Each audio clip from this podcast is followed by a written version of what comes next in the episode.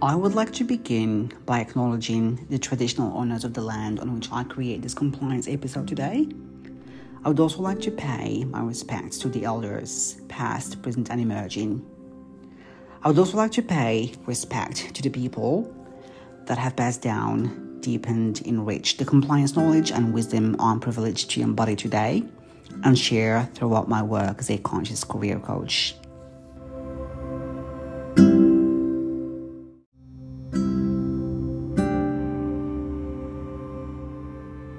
Dearest you, welcome to Compliance Careerist. I'm very glad that you keep showing up. I'm very grateful. I just wanted to let you know um, that definitely makes me happy to see that um, people are tuning in and listening and finding the material and the podcast that I record and I try to keep myself a bit honest with my goals um, for 2023, and I'm trying to drop one episode a day. So that means quite a lot to me. Just wanted to um, say a big thanks to all of my active listeners. Um, today, um, what I would like to talk about is the importance of um, the FIUs in general, particularly FinCEN, since we're talking about uh, the US market over here. FinCEN, uh, if you do recall from the previous episodes, it stands for the Financial Crimes Enforcement Network, and that's the US um, FIU that is in charge of receiving the financial intelligence reports. Um, well, I mean, the SARS and the STRs from financial firms and all the regulated um, entities. The financial crime of money laundering is often committed to disguise the proceeds of other criminal behavior um, that can blight individual lives, communities, and even economies. So, by identifying and seizing the illicit gains of money launderers, it is hoped that the activities of terrorist groups, drug traffickers, or manufacturers and other criminals can be deterred.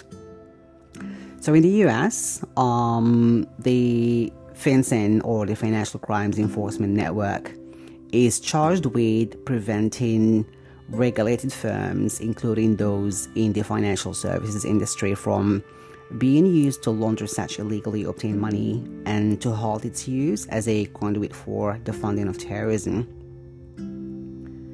Because it is a government agency that coordinates the activities of a number of agencies, FinCEN acts as a you can call a clearinghouse for the intelligence on financial crime that can be prosecuted under the Bank Secrecy Act, which is basically the main statute governing the anti money laundering and financial crime in the country. So, uh, FinCEN's data and insights and analysis are used by enforcement agencies to launch investigations and bring prosecutions as the financial intelligence unit of the United States. It also liaises and exchanges intelligence, uh, intelligence, I'm sorry, with overseas counterparts, um, with other FIUs from around the world to compile a global picture of illicit money and the people behind it.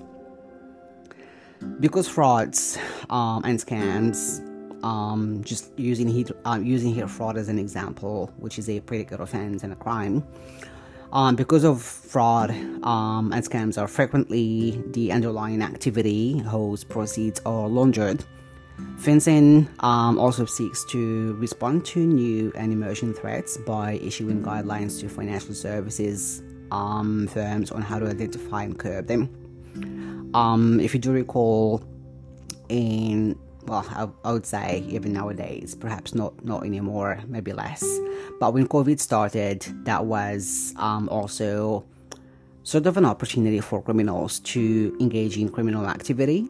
Um, so, amongst the most recent advisories of FinCEN, for instance, the network alerted financial institutions to an increase in COVID 19 related scams.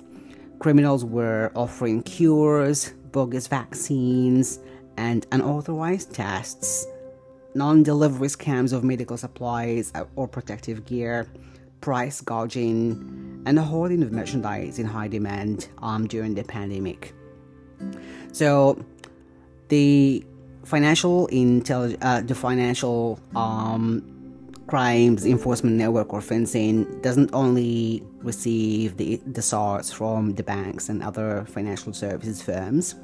Um, it also gives, as you can see, guidance whenever there is a new trend um, and there is something else going on, and it alerts also um, the world or uh, the other um, let's say, um, firms and regulated entities to be aware of certain new emerging threats that are um, overtaking the country or the, or the, or the world in, in, in this sense, such as like, you know, COVID 19. So that's what the role of FinCEN is um, in a nutshell. I hope that was uh, insightful and helpful.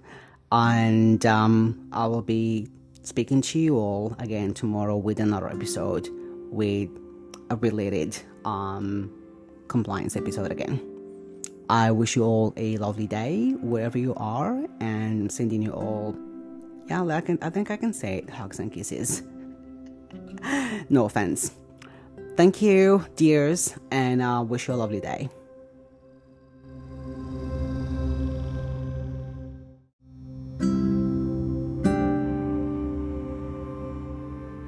Thank you for visiting us for this episode of Compliance Careerist. Consider following us if you consider taking on development and professional opportunities to help you succeed consciously. And if you know someone who would benefit of listening to Compliance Careerist, please share it with them.